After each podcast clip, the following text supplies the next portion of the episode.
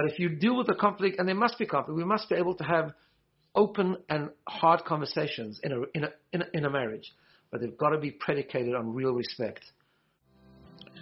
You are listening to the JP Show, where we discuss the issues you care about from a Jewish perspective. I am Rabbi G. And I am Rabbi Levi. And we hope you enjoy this episode.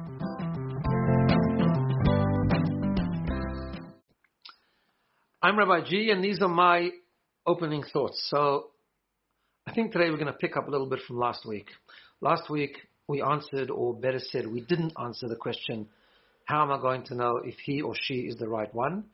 And the answer is, you won't know. You've got to make it the right one. And we talked a lot about how what that looks like in terms of the dating process, and we had some fun talking about how long people date for or don't date for, and so on and so forth. So, on the premise that we need to make it the right one, in other words, once basic compatibility is there, shared values, um, a bit of chemistry, open, you know, flowing communication, then we make it work. We make relationships work because relationship needs investment. So what does that look like? What does that investment look like? What does that hard work actually look like? So, at the risk of sounding boring, just let's start with that premise again. Relationships need work every day.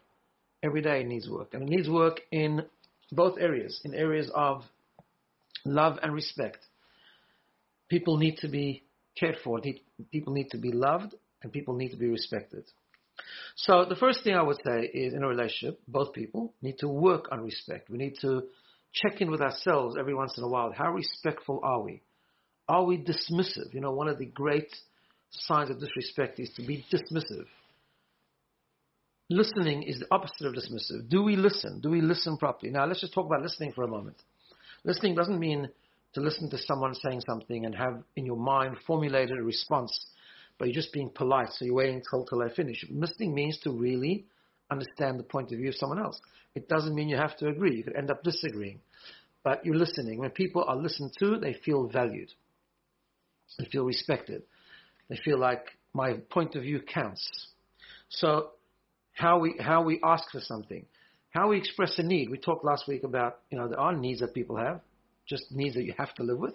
We also talked about minimizing the needs, and not every want has to be a need. But even if you do have a real need, how do you ask for that need? How do you express that need? Is it with respect? Is it done properly?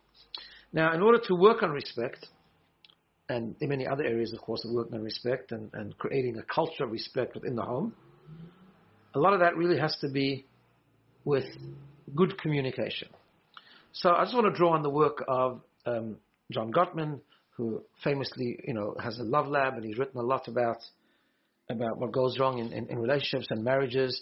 And he makes a very valid point. And his valid point is that people have to argue. There has to be conflict in marriages. He goes as far as to say that if there's no conflict in marriages, it's a boring marriage, which is true. We know we've said this many times. The relation, the depth of a relationship comes from difference. The Talmud tells us, "Ein saying Shavas." No two people look alike, just like and no two people think alike. We are born to be different. We all have our own strengths, our own weaknesses, and therefore there has to be difference of opinion. There has to be conflict. One of the things he says, however, is you can observe conflict of how it plays out in communication and tell right away how this is going. One of the things he talks about is harsh startup. Harsh startup means, you know, someone says something that you think is totally outrageous, which, by the way, is not uncommon. A lot of people tell me things that I think are really stupid. That's because I need to work on my respect. I need to know, well, it's not really stupid. It's a point of view. I might not agree with me. With, I might not agree with them. In my world, it's outrageous. So the question is, how do I respond? Do I respond by harsh startup, like, that's ridiculous or you're so stupid? Um, things like that, which is complete disrespectful, that's almost a guarantee that the conversation is going to go haywire. It's going to go wrong. And it's going to breed uh, disrespect. It's going to do what some modern uh, uh, um, writers call the dance of anger. You insult someone, you make it personal, they insult you back. It becomes a tennis match of anger, and nothing happens, and the respect diminishes. But if you deal with the conflict, and there must be conflict, we must be able to have open and hard conversations in a, in a, in a, in a marriage, but they've got to be predicated on real respect. I don't think you meant to do that, but I felt hurt. I, I hear what you're saying. Let me just understand it properly, but I don't, actually don't disagree, and let me tell you why. I, I don't agree, but let me tell you why. Those kind of things. It's It's it's a lot of conversation, and a lot of communication, building the bond. You know, one of the great Hasidic rabbis said that in a relationship there are different types of communication. There's direct communication when you express what you need and what you want and clarity. There's reading subtle body language, cryptic communication. And then there's something which you called in Hebrew sicha. Sicha means schmoozing. I challenge every couple to think about this question. Do you spend time enough together? Not talking about finance, not talking about the kids, not talking about complicated things, just spending time together, bonding, going out, schmoozing. Not watching a movie together, because then you're not talking to each other, but just schmoozing, schmoozing, just bonding, connecting, deepening the connection each and every time. When people come to my office with marriage issues, the first time, the first question I ask them is, how often do you go out together or spend time together? The answer almost always is not enough, or almost never. So that's the second thing. Communication has different forms, and communication needs to be deepened and worked on. The art of communication, respectful communication, is, is, is needs work. It's, it's a little bit complicated. And the third thing I just want to say is that sometimes, and I've had this question from people, what happens if I lose respect? What happens if I can't respect anymore? And that's a complicated question, but for the purposes of this discussion, a quick thought would be go back to the time you did respect and find out why. Think about why. Why did what did you respect in this person? What are the good points of this person? And have you just forgotten about them because have they been overshadowed by the things you don't like? A person is a whole person, and therefore we need to always remind ourselves what's really, really fantastic about this person. What did I see in this person to, to begin with? And to remind myself and to express it and to bring it to the forefront once again and to learn to respect again and then learn to communicate properly and learn to resolve conflict in an effective way. Those are just very brief thoughts. Of course, there's a lot to talk about, but those are my brief initial thoughts, and I'm looking forward to the next part, the discussion.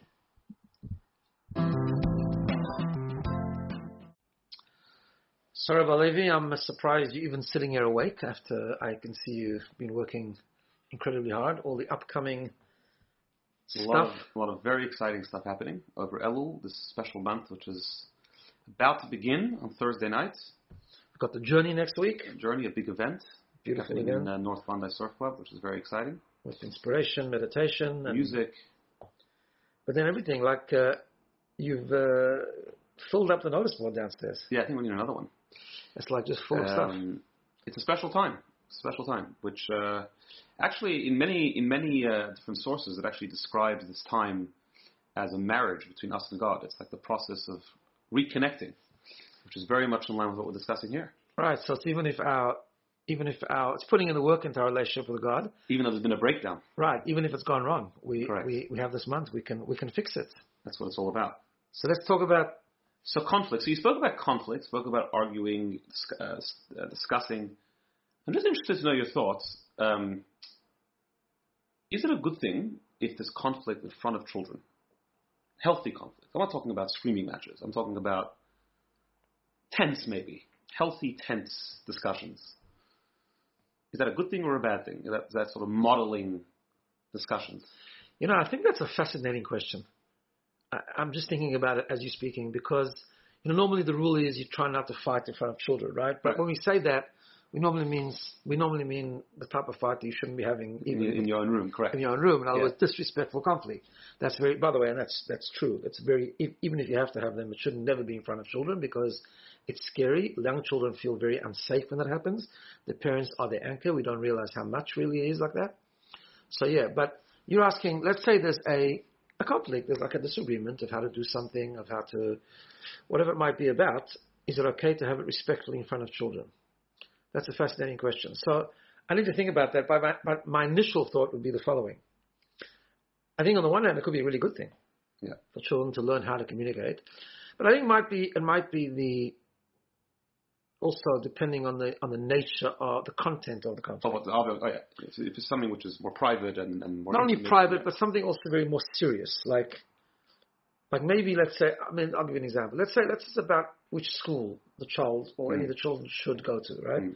That could be very problematic to have that in front of children, even a healthy conflict, because in, even a respectful conversation, because children want security, right? They want to hear the decision, Right.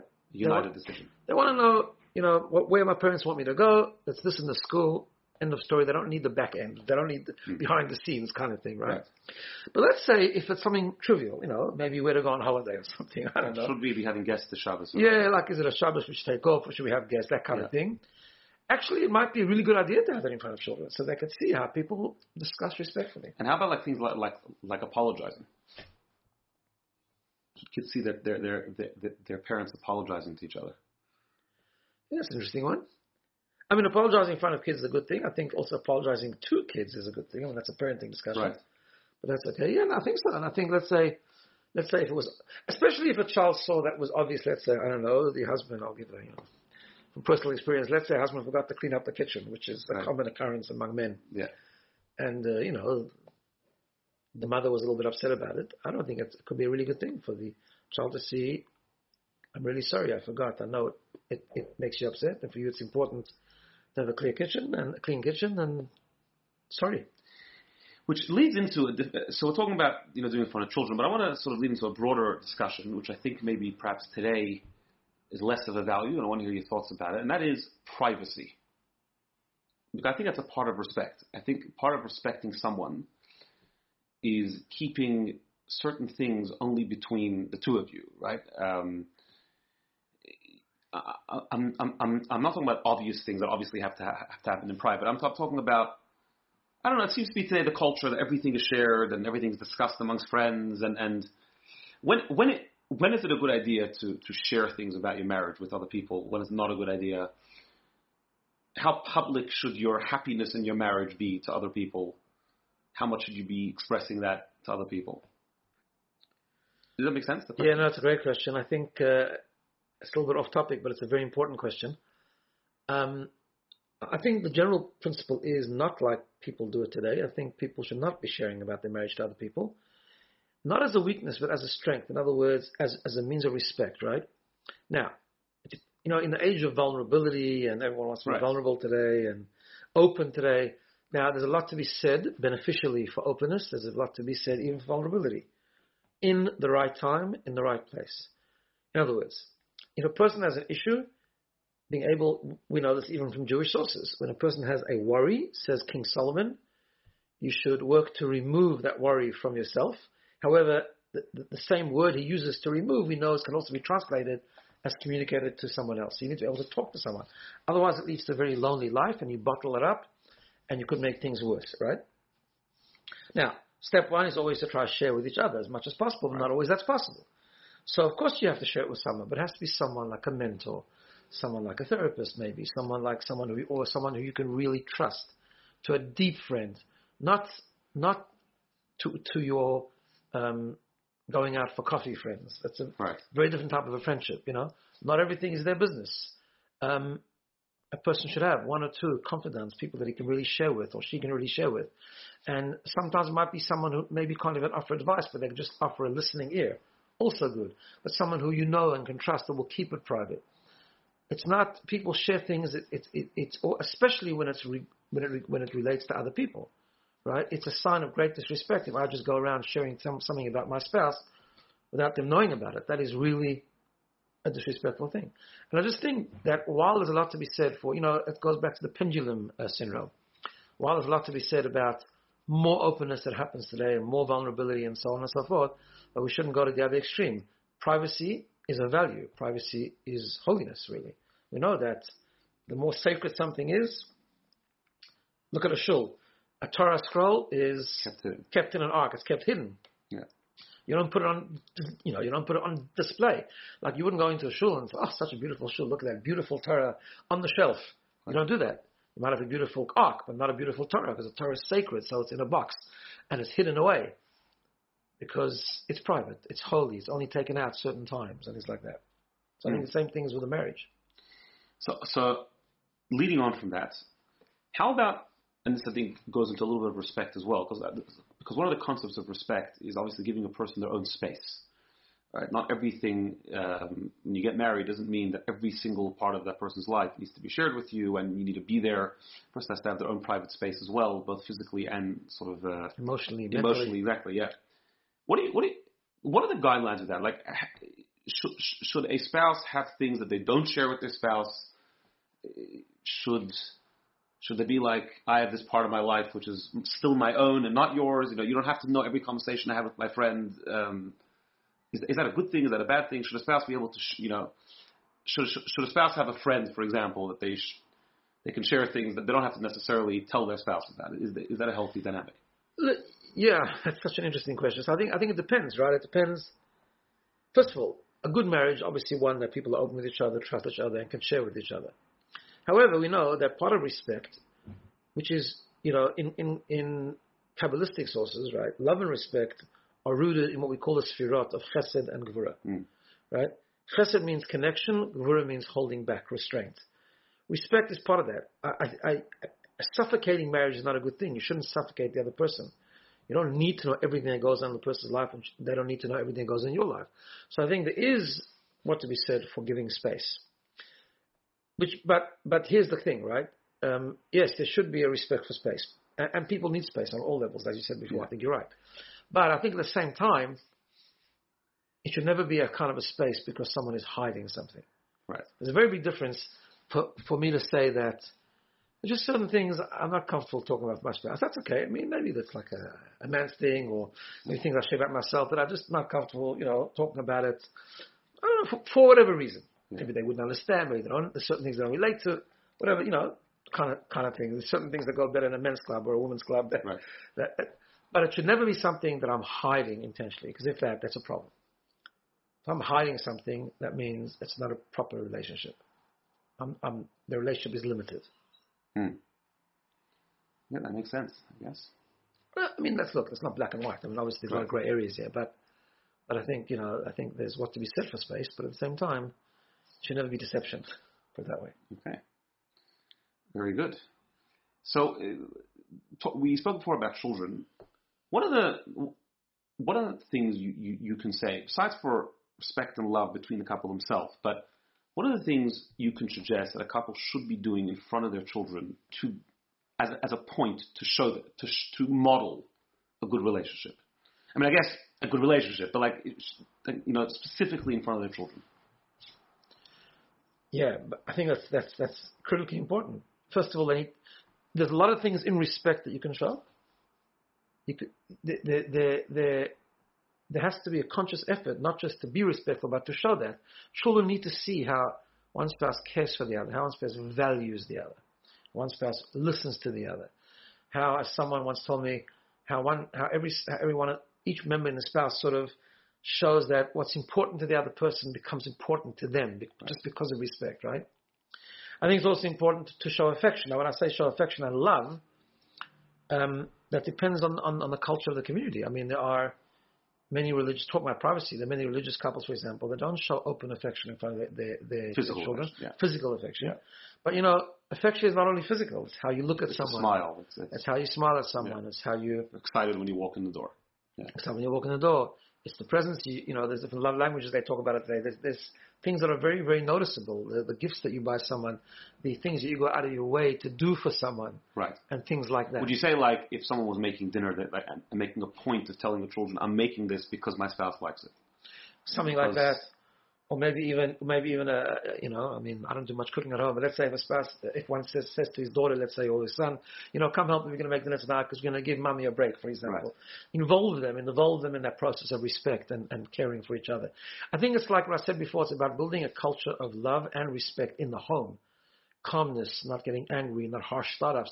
Because at the end of the day, it goes together. If I'm respectful to my spouse, I need to be respectful to my to my children as well, right? It goes not in the same way. It doesn't mean I can I can be Well, more assertive my children. That, that, that, that's a lot harder sometimes, but It is, it is, but really it is like. Well, I guess it depends who, but Yeah, no, I think so. You're right, but I think that has to we have to work on. When we talk about working on a relationship, it also about, especially marriage. It's also about working on the culture of the home. yeah. All right. There's a lot to unpack there, but uh, if anyone has any questions, Yes, please please. contact us. But uh, Absolutely. those are some of the thoughts. Okay. Have a wonderful day, everyone. All the best, everyone. Thank you for listening to the JP Show. For questions, comments, and feedback, please email Rabbi G at bina, B-I-N-A, dot com dot au. See you next time.